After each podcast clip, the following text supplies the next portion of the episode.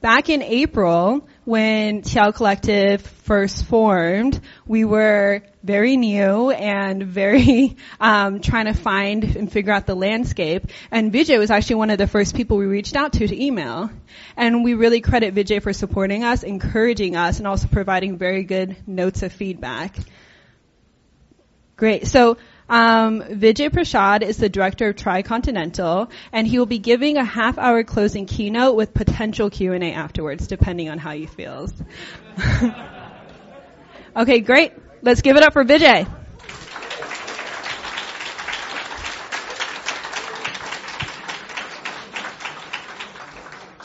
Hello, uh, it's great to be here.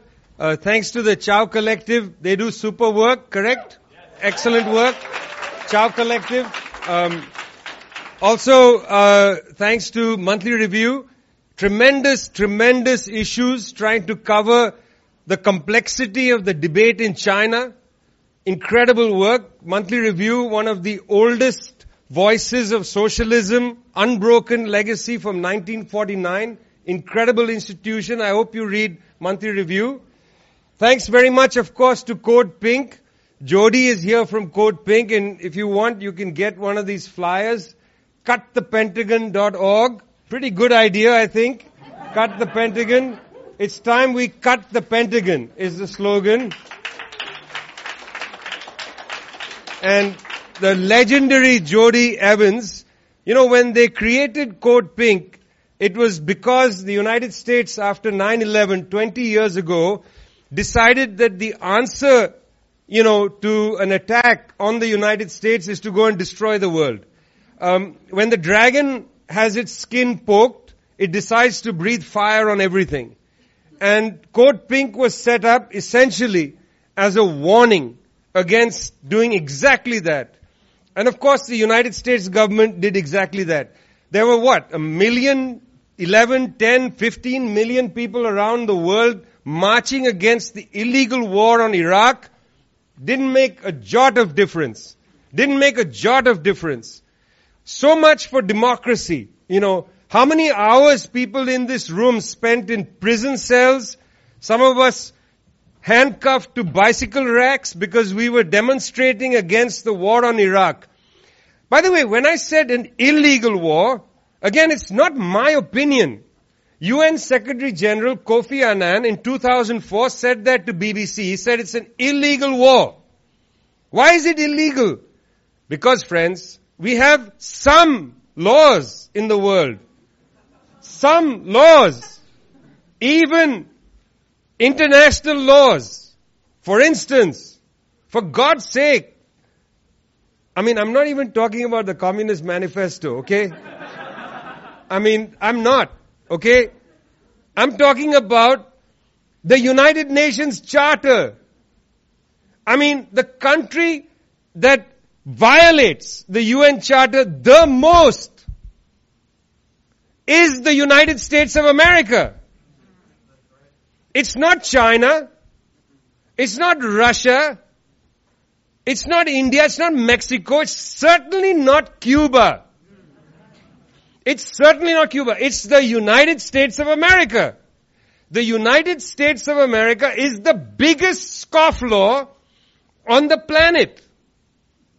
The United States of America didn't even have the decency to sign the Treaty of Rome.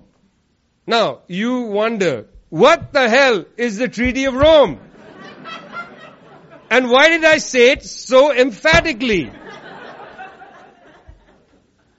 And that's because there still hasn't been a viral TikTok video explaining the Treaty of Rome.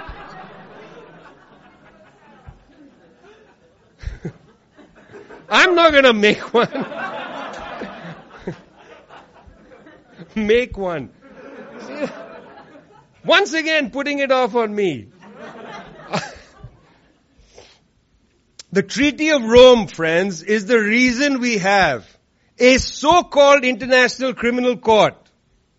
It's a so-called international criminal court because the biggest international criminal is not a signatory to it. And the biggest international criminal is The United States of Amnesia. Rafiq Kataria, one of the great poets of our time, friends. One of the great poets. The United States of Amnesia. The United States of Amnesia, America, whatever you want to call it, the US, etc., didn't sign the Treaty of Rome, will not allow a file to be opened to investigate US war crimes in Afghanistan and in Iraq. Mike Pompeo, head of the CIA, Secretary of State under Donald Trump, future President of the United States of America. That's what you say. You know how it goes in this great United States of America. You have President Nixon, and then you say, it can't get worse than this. and then you get Ronald Reagan, and then you say, it can't get worse than this. Then you get George W. Bush, can't get worse than this, and then you get Barack Obama, and it's the worst thing possible. okay, I meant Donald Trump. Okay, I know. Some of you has, have incipient democratic sensibilities. You don't want me to criticize Obama, okay. We'll put that off for another day. That's okay. It's okay. It's fine. The United States of America cannot have a file opened at the International Criminal Court on its behavior in Afghanistan or Iraq and Mike Pompeo had the indecency to sanction special prosecutor at the ICC Fatou Bensouda and her family. They would not be allowed to get visas. To, she was not allowed to get a visa to enter the United States to brief the UN Security Council because she had the nerve to open a file on US criminal activity in Afghanistan and Iraq. We know there were war crimes committed and you know why we know that. We know that thanks to the bravery of Chelsea Manning and the WikiLeaks organization led by Julian Assange. We know this because Chelsea Manning bravely downloaded enough evidence of serious war crimes conducted by the United States in Iraq and Afghanistan. We know that.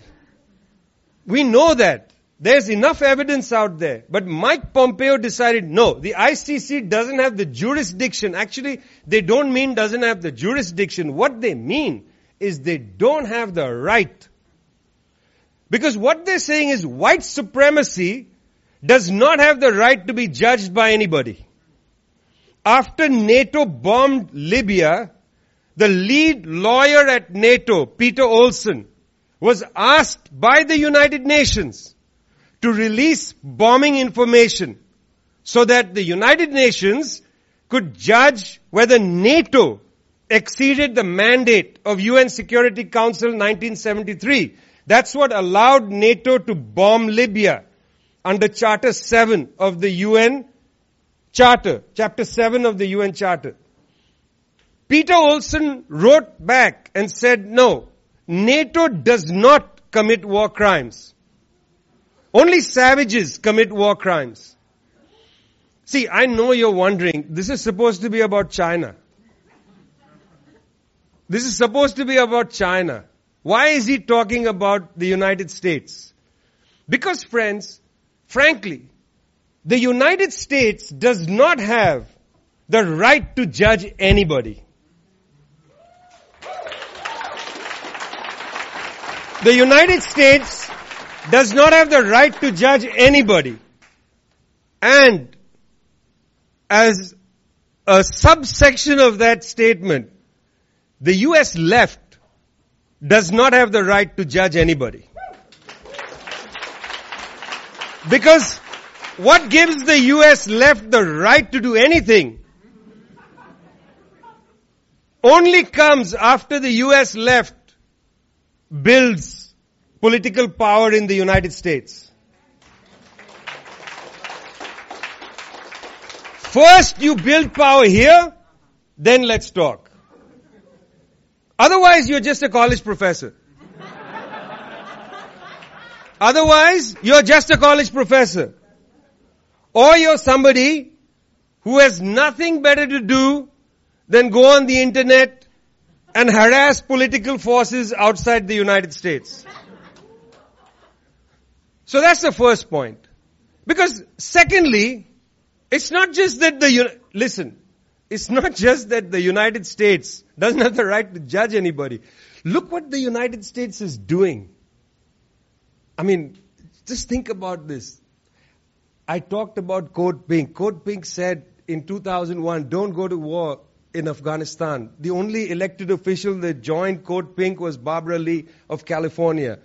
Every single other member of the United States Congress enthusiastically said, let's go ahead and bomb that shitty country. That's what they said. Every single elected official of the United States government said, let's go and destroy Afghanistan. 20 years later, the United States has been humiliated by the Afghans. Now, I'm no fan of the Taliban. Okay, I'm a Marxist. I'm a communist. I believe in women's emancipation. I believe in gay rights. I believe in everything good, decent and sensitive in the world, which basically is everything the Taliban does not believe in. Okay? So, I'm not cheerleading for the Taliban. I think those guys are crazy. And I don't think they should be in power in Afghanistan. But let me tell you one thing. You can't defeat them by bombing them from the sky. You just can't do that. And that was the humiliation. The United States went all, we're coming, cowboys, big bombers, big, you know, special forces, Charlie's in town, you know, etc. Got the big gun, I got the gear, and then the Taliban hiding behind a rock, bang. And, you know, Uncle Sam is like, where's the airport? I'm going home. Thank you for your service, sir. It's a humiliation, guys. It's a humiliation. Let's face it. What does Joe Biden do?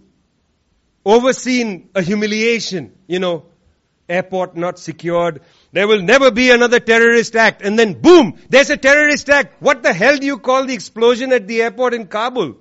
There will never be. It's incoherent, you know, and the, and the US media is incoherent.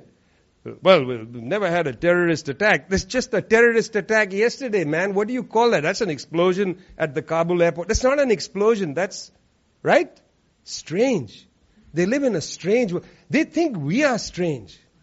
That's what I find funny. You know, I meet my journalist friends and they're like, man, you're like a lunatic, you know. And I'm like, I'm a lunatic. You're the lunatic. I mean, you know, like there was an explosion at the, at the airport, right? You know, what, what's that? Like, oh, yeah, I forgot. Sorry. It's not a terrorist attack because guess what? Oh, Afghans died. I forgot. It's not a terrorist attack because Afghans died. If there had been more Americans killed, that would have been a terror. I forgot. Sorry. You're right. There hasn't been a terrorist attack since 9-11. Because since 9-11, Al-Qaeda and the Islamic State, they've mainly been killing Syrians, Kenyans, people in Uganda, you know, sorry, I forgot. That's not a terrorist act. That's just savages killing savages. Whole other different thing. It's only a terrorist act when white supremacy is poked in the eye. That's a terrorist act. I forgot. Therefore, no how, how do they even imagine what they're saying to be credible? You know, we've defeated the terrorists and then boom, there's an explosion. Right after that humiliation, the United States knocks on the door of the Australians. And here's another credible country, guys. You know, knocks, knocks on the door. Scott Morrison, we have a proposition for you. And, and guess who else is coming? It's like a, like one of those TV joke things with puppets, you know? You know, that's like, hey, I'm Boris Johnson. You know, Boris Johnson, Scott Morrison, Joe Biden. Wow. What a threesome. And then they come up with this name, AUKUS. What the hell is that? AUKUS. It's terrifying to the people of the world. We're gonna create an alliance called AUKUS.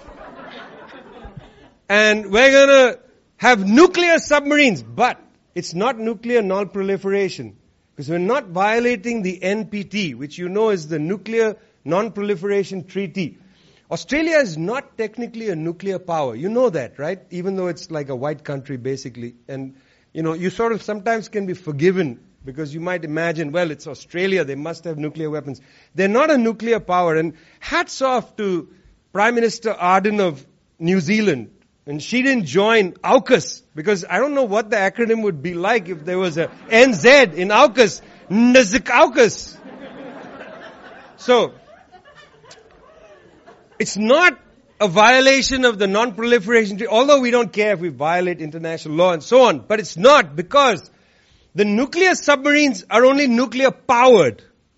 They're not going to carry nuclear weapons. Did you see that? That was amazing. I was like, wow, guys, you you got the best. Like, there's a hundred lawyers or 500 that went over the thing. This is how you have to say it, Joe. It's not a nuclear submarine. It's a nuclear powered submarine. We're going to create this alliance, AUKUS. And we're going to threaten the Chinese. Although, of course, they already had an alliance called the Quad which is India, Japan, Australia, United States. They're going to meet this week in person, the leaders of these countries. Mr. Suga of Japan, Modi of India, that great democratic leader, Narendra Modi of India, you know, the great large democracy in India, which has decided that Muslims, second class citizens, also decided Kashmir don't need any rights, also decided journalists don't know what they are. We don't have them in Indian culture. Um, Indian culture doesn't need journalism. It's, it's, it's a cultural relativist thing and so on. Journalists, they are criminal, it's a synonym for criminals. They can be in jail. That's a better place for them and so on, right? They already have a platform called a Quad. But the problem with the Quad is it's not all the great settler colonial powers. Because this is the authentic alliance. This is the United States, the United Kingdom, Look at their names. Why do you need an article before the name of your country? It's not the India and the Japan. It should be the Australia and the United States and the United Kingdom. AUKUS. We've just been humiliated by the Afghans, but we're going to go to war against China. 1.4 billion. The first point I want to make for you, and you must be wondering, what's the point? is no left force in the world, no self-respecting left force should allow itself to be weaponized into this war against China.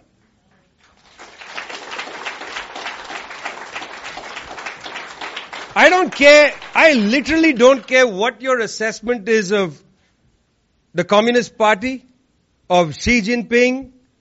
I don't even care if you're a racist against the Chinese people. I honestly don't care. But if you're a self-respecting human being, you should not want the world to enter a war where the United States, which is a nutty country, is willing to go to war against 1.4 billion people when it was just defeated by a country of 38 million. This is just about mathematics, guys. And let me tell you something. The Chinese have a much bigger army and navy and air force and nuclear weapons than the Afghans, particularly they have much more armaments than the Taliban. This is a really bad idea, guys. You need to go out there and campaign like hell against this war. And I really don't think that this is an issue. I really don't think this is an issue of what you feel about the Chinese revolution. I really don't think that's the point right now. I mean, I'm going to talk, say a few things about what I think is happening in China, but that's not important. I could actually stop right now. Because all I want from you, all I'm asking of you, is to campaign. I want you to campaign against this war. I want you to join whatever platform exists in the world. I belong, the Qiao Collective is a part of the No Cold War platform. NoColdWar.org. I want you to at least go to our website, sign that statement, take that statement to your neighbors, to your colleagues, to your friends. If you don't want to take the statement, talk to people. We don't need this war. The world doesn't need this confrontation. You know, the United Nations has said we need more collaboration in this period. We've got a pandemic. We have a climate catastrophe. 2.7 billion people don't know where their next meal is coming from. And you tell me the most pressing issue for the United States, the United Kingdom and Australia is to create bloody AUKUS. You know, we've got a meeting coming up in Glasgow. The COP meeting for climate change. Where's the global alliance against the destruction of the planet? Where's that? 2.7 billion people are starving. Which countries have come together to say we need to create a global alliance? Fuscus, Muscus, whatever the hell it's called, against hunger. Where's that? How do we take these people seriously? How, how do we take Joe Biden seriously? How do we take Scott Morrison, of all people, mediocre person? How do we take Scott Morrison seriously? Boris Johnson is a clown. If anybody thinks I'm a stupid, foolish person, and if they think Boris Johnson is this, I'll take stupid on myself, okay? I'll take a hit for you. But I will not accept the fact that I'm more a clown than Boris Johnson. I mean, how do these people have the right to take us into a catastrophic confrontation with a country like China, which has just helped eradicate absolute poverty in that country? What gives us the right to do that? So, for the rest of my talk here with you, I want to say a few things about China. Not a huge amount. I've been recently going back and reading the work of Chinese intellectuals that I greatly admire. I greatly admire Wang Hui, for instance, who is a scholar of Chinese literature and thought, teaches at Tsinghua University. I greatly admire Li Bo, who teaches Chinese studies at Fudan. I greatly admire Zhang Weiwei, who's the founder of the Institute of Chinese Studies at Fudan. Zhang Weiwei spent a lot of time in Geneva, understands the West, and so I greatly admire these people. Why? Because they're trying to understand the direction of their society. Years ago, in 2011, 10 years ago, Chen Enfu, who was then a senior scholar at the Chinese Academy of Advanced Studies in Beijing, Chen Enfu came to India. He gave a lecture in Trivandrum about the seven schools of thought in China. It was so interesting, you know. I, I, had no idea that there were seven schools of thought in China. Because, you know, you, I, there's a kind of incipient ignorance that people have about places like China. You, you just think of China, you know. We talk of China like it's like the bog, you know. It's like the Chinese, the China. The China does this and China. It's 1.4 billion people, guys. Do you know how many people that is? Do you know what the population of the United States? It's like four times or five times the population of the United States. That's a lot of people. You know, I mean, in the United States, there's a lot of different opinions. There's like post-structuralists and Foucauldians and, you know, and Stalinists and, you know, no, oh, sorry, I, I meant, we're talking about the United States. There's liberals and liberals and neoliberals and and conservative liberals and fascistic liberals and Trumpian liberals and, you know, I forgot, yeah. There are many contending schools of thought in the United States, but we somehow assume that in China there's like, there's like Chinese. You know? There's like one, there's like the Mao period, and then there's the Deng period, and everybody's like Deng, Mao, you know, and like Xi Jinping. You know, it's incredible, right? It's like a racist belief that 1.4 billion people just sort of orient themselves like we are now in the world of this thought. Everybody march to, right? Isn't that the way, isn't that the way people talk about China? Like, am I wrong about this? Am, I mean, I'm, this is not what I'm saying. I'm just channeling what I think people say, you know, that I, I don't believe that. I don't want to be misunderstood because I know social media is a really cruel thing. People say, do you know what he said? He said all Chinese think the same somebody's going to take that clip that I just said that and they'll make that a thing, you know. Social media is a really scary thing, right? Right? I am scared of social media. Uh, because of this, this reason, right? Anyway, so Chen Enfu comes to Trivandrum, which is the capital of Kerala. Uh, a state governed by the Left Democratic Front, of which there are communist parties, and it's, it's an amazing place in the world, 38 million people. You know, they're not all communists. Please don't misunderstand that. Um, there's a lot of people with terrible ideas. There's a big debate happening now. Because again, everybody from Kerala isn't, we are communist. You know, it's not like that. There's people of different views and so on. Um, so we should never, you know, idealize a place and think, oh, you're from Kerala, you must be a communist. No, it could be a right-wing nut, you know, it's as much a possibility, right? Meet somebody from China, they might be somebody who I'm, I'm a Chinese banker, I believe in Adam Smith and, you know, Milton Friedman, and that's, you're as likely to meet a Milton Friedman supporter in China as you are a person who says, I think Mao is a great person and so on. So Chen Enfu said there are seven contending schools of thought. I thought that's fascinating. He said there are liberals, people who think, this is funny, people who think Thomas Jefferson is the way forward, you know. I was like, I'm not sure even in the, oh well, actually in the United States there are a lot of people who think a slave owner like Thomas Jefferson is the way forward, you know. So there are people there and then he said there are there are revivalists or Maoists, there are um, traditional Marxists, and then of course, you know, the way we all do as intellectuals, and then there are there are there are innovative Marxists like him, um, you know, and and I like to think of myself as an innovative Marxist, uh, because who wants to say like I'm an orthodox Marxist?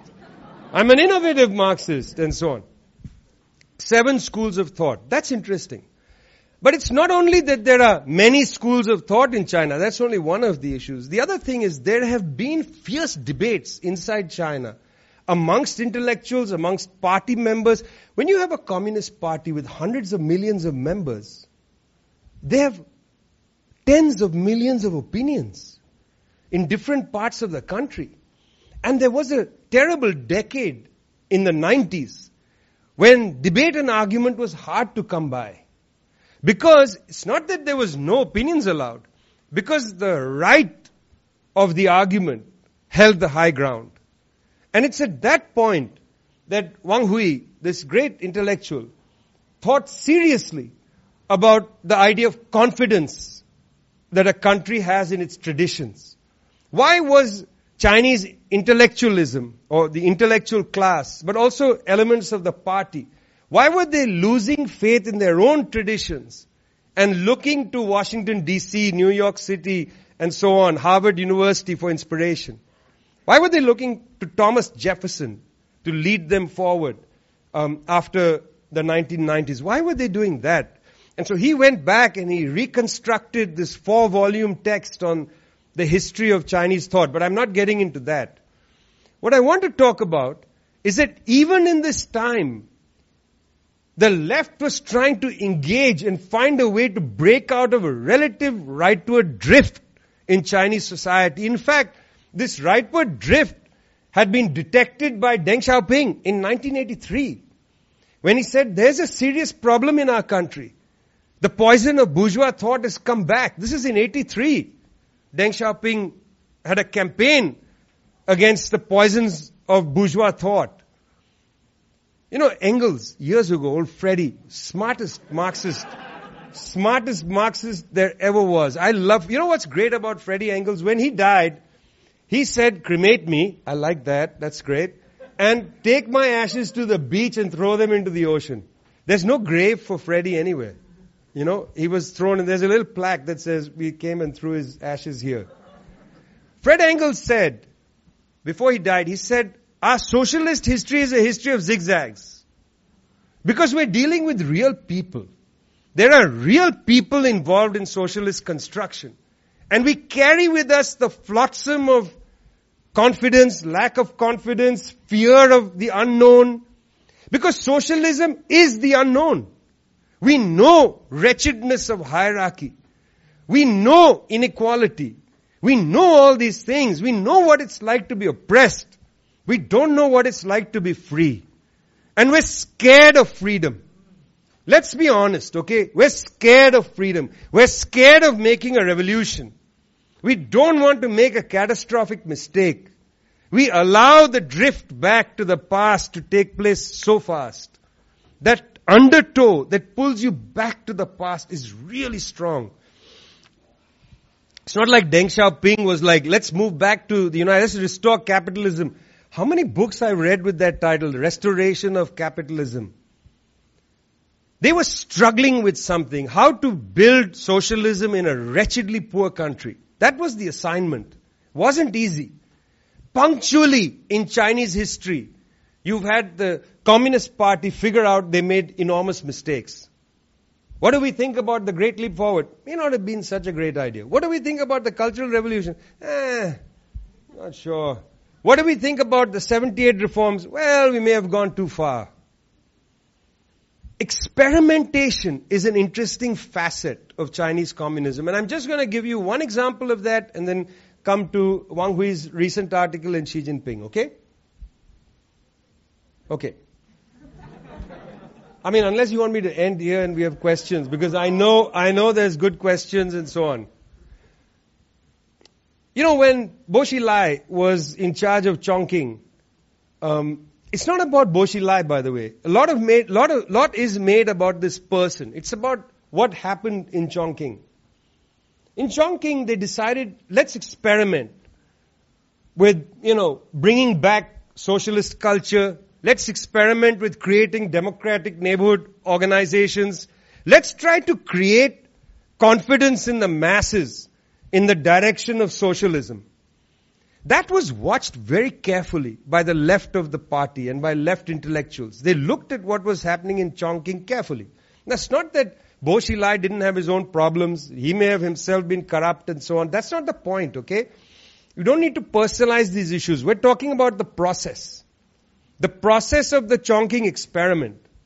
It was a very interesting experiment in trying to develop direct democracy, trying to bring people into the dynamic of history and not that they feel I'm just a consumer. You know that feeling? Like in America? Where I don't know what it means to be a citizen. I'm just a consumer. Consumer activism. You ever heard that phrase? Such a strange phrase. I'm a consumer activist. What the hell is that?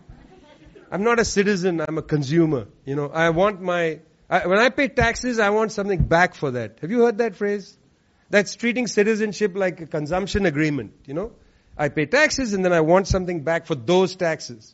And I don't want lazy people to get my taxes for them. Have you heard that argument in the United States? You know, that kind of thing. That reduces the whole concept of citizenship to consumption. I find that very disturbing as a direction of US history. The move of democracy and citizenship into consumption oriented thinking. You know, I pay taxes, I want, I want this back. I, I need this. And I don't want somebody else to get my taxes. It's a very disturbing understanding of society and so on. It's hard to create citizens in the world because people have to actually learn how to do this thing. It's not intuitive. You know, to be involved. You know how in our neighborhoods and places, it's idealistic people, lefties and so on, who form committees and try to push the government, or it's people on the right, but they're minorities, you know. Most people have a passive relationship to democracy. In Chongqing, the idea was how to revive democratic action, public action. It was an interesting experiment. Xi Jinping watched this very, very carefully. From 2013 onwards, in China, there was an attempt to develop more public action. And actually, what I want to say, I'm coming close to wrapping up, what I want to say is, the reason in Wuhan they were able to tackle the COVID virus so rapidly wasn't just because of state action. That's actually a misunderstanding of what they did in China. It's not just state action, it's public action. There were a lot of citizens groups, neighborhood groups and so on that acted to try and track and trace, close the virus down, help people, give relief and so on. That's the same reason why in Kerala, the virus rates were so much lower than the rest of India. Because again, public action, women's organization, student organization, youth organization, peasant organization, farmer organization, workers, they were out there, neighborhood to neighborhood, house to house. A 21 year old, Arya Rajendran, was elected mayor of the largest city in Kerala, Trivandrum. She's 21 years old. The reason she won was she was part of a youth team that went door to door conducting surveys. What is it that you need during the lockdown? How can we help you, etc. That's how these young people made public action something noble in their society. Noble. You have to ennoble democracy. It's not, it doesn't happen by existing. It has to be made. Democracy has to be produced. It's a lot of hard work. And that's what we see coming out of the current development in China. That's how poverty, absolute poverty was eradicated through the public action process. Recently, Wang Hui wrote an article last year, the same intellectual, who wrote during the most difficult time in China when right, right-wing thinking was dominant. He wrote, recently wrote an article last year about revolutionary personality. The creation of revolutionary personality. I like that phrase, you know. Because in effect, what we're trying to do is we're trying to make everybody into a revolutionary. The point isn't to have you know, like a great leader or a great party or anything. You know, Xi Jinping doesn't walk around saying, it is I, Xi Jinping, who saved China from the scourge of COVID-19. I mean, the guy doesn't talk like that. You know, it's public action that enables a society to come together to tackle a pandemic. Let's compare what the Chinese did with what India had to succumb to, what the United States succumbed to, what the United Kingdom succumbed to. You want to go to war against China, but you yourself couldn't handle the pandemic. You want to go to war against China in the name of a democracy you don't have. What you have is a consumerocracy. You don't have a democracy. Your people don't feel alive to a project. Just when the Chinese feel like they've come alive to a project, you call that life authoritarianism. You call that life authoritarianism. Who puts its journalists in jail? Why is Julian Assange in Belmarsh? Why are so many Indian activists and journalists in jail? Why is the enforcement directorate in India knocking at the door of journalist houses? How easy it is for these countries to sit on some abstract definition of democracy and criticize 1.4 billion people who are in the middle of a giant experiment. Again, I don't expect you to believe anything I said in the second part of my remarks here.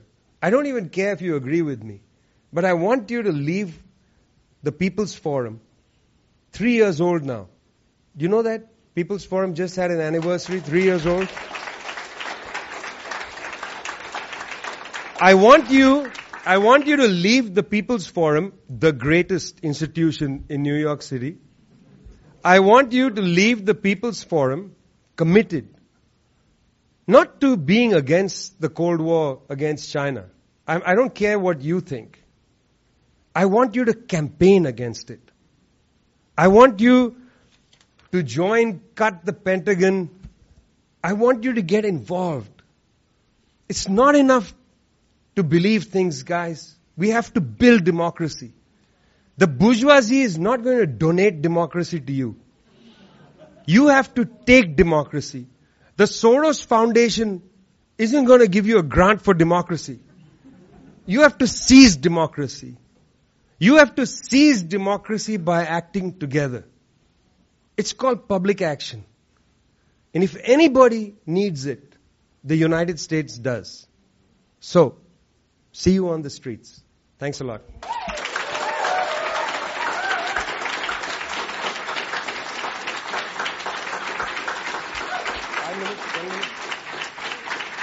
Okay.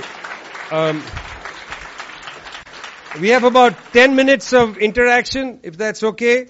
And I, I have a feeling uh, somebody has a mic. Um, yeah, and we're going to have are you ready already with your question? You're prepared? Your hand is halfway there between a fist in the air and a hand in the air. Okay, let's start over there. My favorite questioner. right here. We'll start with Okay. I'll be brief. Thank you so much. Um, it's actually a really nice uh, way that, uh, since you ended on questions of praxis, that's exactly where um, my questions kind of began to lead in.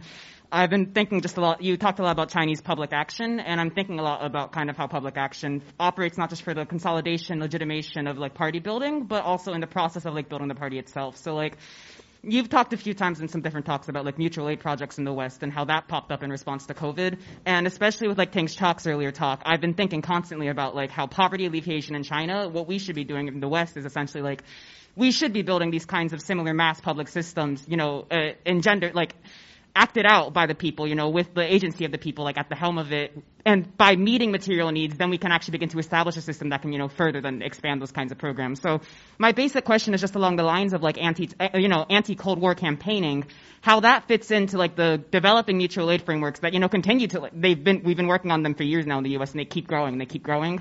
And I think that's the revolutionary direction that we're going to be building in because that's what's gaining legitimacy because it's meeting the needs of the people like the way that the Chinese project does for the Chinese people.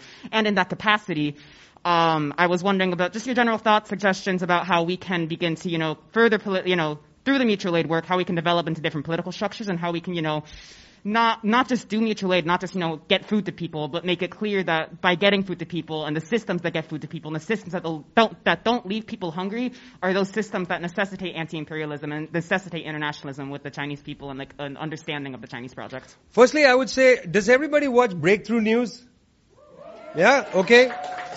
You should watch Breakthrough News. Breakthrough News had a story about, I think it was Philadelphia, where there was a project of feeding the hungry. And I found that a very interesting project, guys, because, um, you see, I don't have the answer to your question because the answer to your question will become clear when you're doing what they're doing. Do you understand? Because as you build contacts and you build the fiber of society, you'll know how to talk to people. There's no formula. As people are coming to you and, and the fiber of society is being built because it's frazzled, right? Then people can saying, oh yeah, okay, interesting what you're talking about, the China thing. I never thought about that. Why would anybody listen to you if the fabric of your relations to other people is broken? So the problem with the American left, if I might say it a little abstractly, is that it's hard to organize in a society where the fabric of society is not so clear. It's very hard to organize. So you got to participate in building the fabric. You can't wait for the fabric to be built by the liberals and then you accelerate to socialism. Doesn't work like that. I mean, they're never going to build the fabric of society. Guys, ask Bill Clinton. the great standard bearer of US liberalism. By the way, good question. Yeah. Anybody else? Somebody in the. Oh, okay, right there. Second row. Yeah. So thank you for talking. I really appreciated what you were saying about how we are afraid of being free. Um, I am just wondering how, like, what suggestions do you have to keep up our revolutionary optimism when I've been doing this work since the Iraq War, and yes, we have made a lot of uh, progress, but we do get horribly burnt out, and we're up against this awful war machine and we're living in the belly of the beast. How do we keep up that revolutionary optimism? Because there are days where people just we we're burned out. We don't want we can't do this anymore. We need to take a break, but there are people being they're starving and the war machine keeps on running. How do we keep that optimism? Well, on the break question, I can't help you. Um, I have a problem with that personally. I, I, I'll acknowledge it publicly. It's a problem, okay? But I'm going to say something that you already know because you've done this for a while. One of the reasons we join parties or projects or groups and so on is that we know we, we get rid of this idea that we are indispensable. You know that feeling? And I hate it. You know, I, I, I know this feeling when if I miss a demonstration, I feel terrible. Like I wasn't there, you know. But it's not like your presence is so essential. You know, I stayed home and I watched Ozarks on TV or whatever the hell, you know. I mean, you're allowed to relax and, you know, do whatever you like to do when you relax, right? I mean, part of the reason joining a political organization is essential isn't just to strengthen our politics, you know. many fingers is not as strong as a closed, blah, blah, blah. It's not only that. It's also to let you feel like you're part of a project, not that you're individually trying to save the world. There's a little bit in a broken society, the left develops a kind of messiah complex. You know, individually. Like, I gotta do this, I gotta do that. You gotta just, well, I'm telling you, it's bizarre for me to say this, but sometimes it's okay to say, look, I can't be involved in this, I'm gonna take a break, and so on. There's nothing wrong with that. I mean, I know that what happens in our culture, and by, by that I mean our international left culture, because there is something similar in our international left culture. A lot of pressure is put on each other. You know, you gotta do this, gotta do that, gotta show up for this. You know that phrase, show up. You gotta show up, you gotta show up. I know that. But look, I, I, I'm 54 years old. I didn't even know which Iraq war you were talking about because, you know, there's like two of them, eight of them. I don't even know after a point, right, Rafiq? I mean, which Iraq war? Like the Iran-Iraq war, Iraq number one war, Iraq number two war. And you know how it is? We call these Iraq war. It's not a bloody Iraq war. It's a U.S. war. It's a U.S. war. It's a U.S. war, right? Anyway. Um, but still, you got to be a long distance runner. You know, I, I need you there for a long time. And, you know, we got lots of people who've been there longer than I and so on. We, we take inspiration and hope in the fact that we believe in the values that we were taught. You know, all the values of the left aren't alien to broad human civilization. Like, not, nothing, nothing in Marxism is alien to humanity. You know, we believe in equality, we believe in fairness, we believe that people should be, you know, not hungry. I mean, we believe people should have shoes. You know, I recently discovered that a billion people in the planet don't have shoes. One billion people. That, that disturbed me. It disturbed me more than that almost three billion can't eat. You know? I don't know why, but that really disturbed me a lot. That a billion people don't have shoes. And the reason that disturbed me is that last year global footwear, the industry, made 23 billion shoes. We made 23 billion shoes in 2020 and yet a billion people don't have shoes. How many pairs of shoes do we have? And I know today I'm wearing my nice sneakers, so I'm hiding them. I'm hiding them as I say that, okay? Because look, there's an old joke, okay? They always say, oh, communists want to abolish first class, right? And I say, no, we want to abolish second class. Right? Right. Okay. Somebody else. There's a few hands, but several over there, one over there. Let's go, let's go back and then we'll come back. Yeah. Yeah, we want to abolish second class. You get that, right? Yeah. Everybody deserves a break. Yeah. Um, I definitely, you know, I agree with so many of in the history of communism and Marxist thinking and that tradition have emphasized the, the real protracted nature of people's struggle, of people's war, of of these processes that will eventually lead to liberation. But I also want to pose a quote from uh, Field Marshal of the Black Panther Party, George Jackson, who said, "How do you make long-term struggle relevant to those who expect to die tomorrow?" in regards to this struggle against the Cold War and to, in regards to this struggle against capitalism that we know will be protracted. In our mass work, how do we make long-term struggle appealing and relevant to those who expect to die tomorrow? I mean, the question is, what are you struggling for? You know, revolutionaries like us are not always struggling just for ourselves.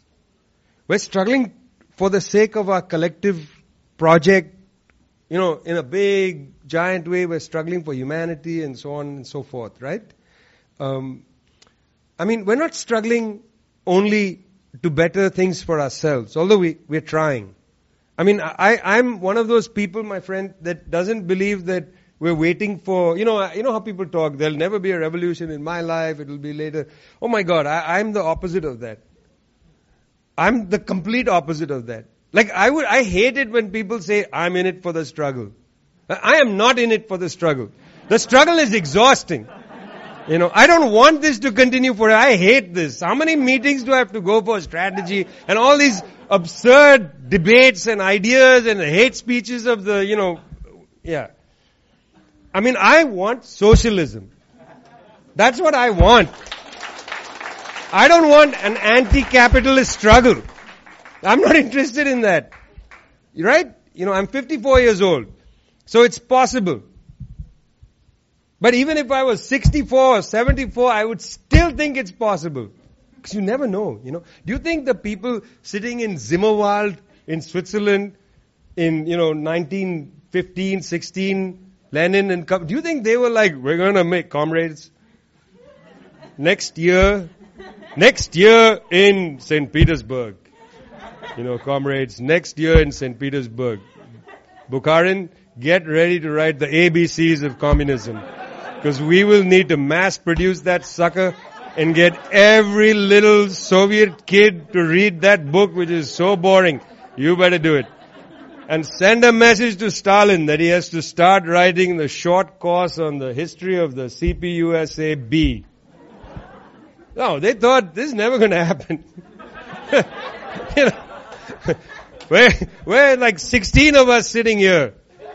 And we're going to discuss the long-term strategy, comrades. If you ever read the Zimmerwald Declaration, you'll realize they had no clue.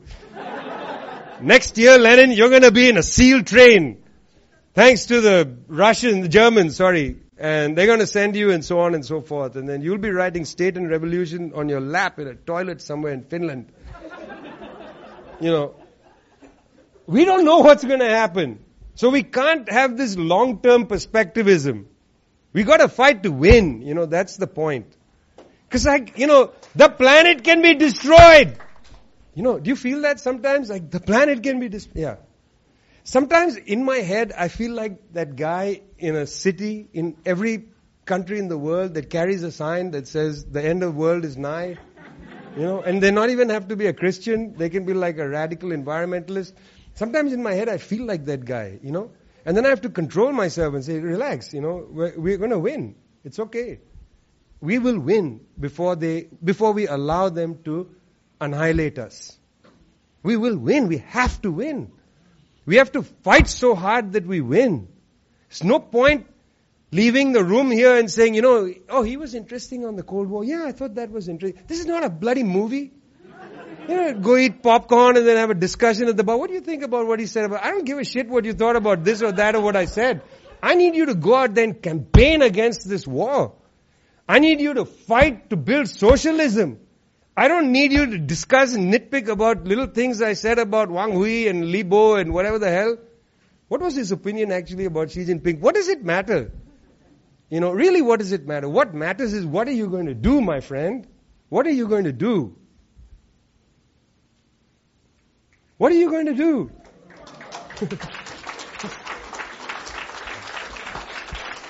right? Okay. Now, this is the third year anniversary of the People's Forum, and if I was a different person, and if you were all creative people, I would have asked us to sing Happy Birthday to the People's Forum. Um, so I'm not going to say that, but I want you in the next 10 minutes, if you run into anybody who has a name tag which says staff on it, and because it's COVID, I suppose it would be inappropriate for me to say go and hug them. But I want you to go up to people where it says staff and I'd like you to thank them. Because I want to thank them for allowing me into the People's Forum family now and before. Thanks a lot.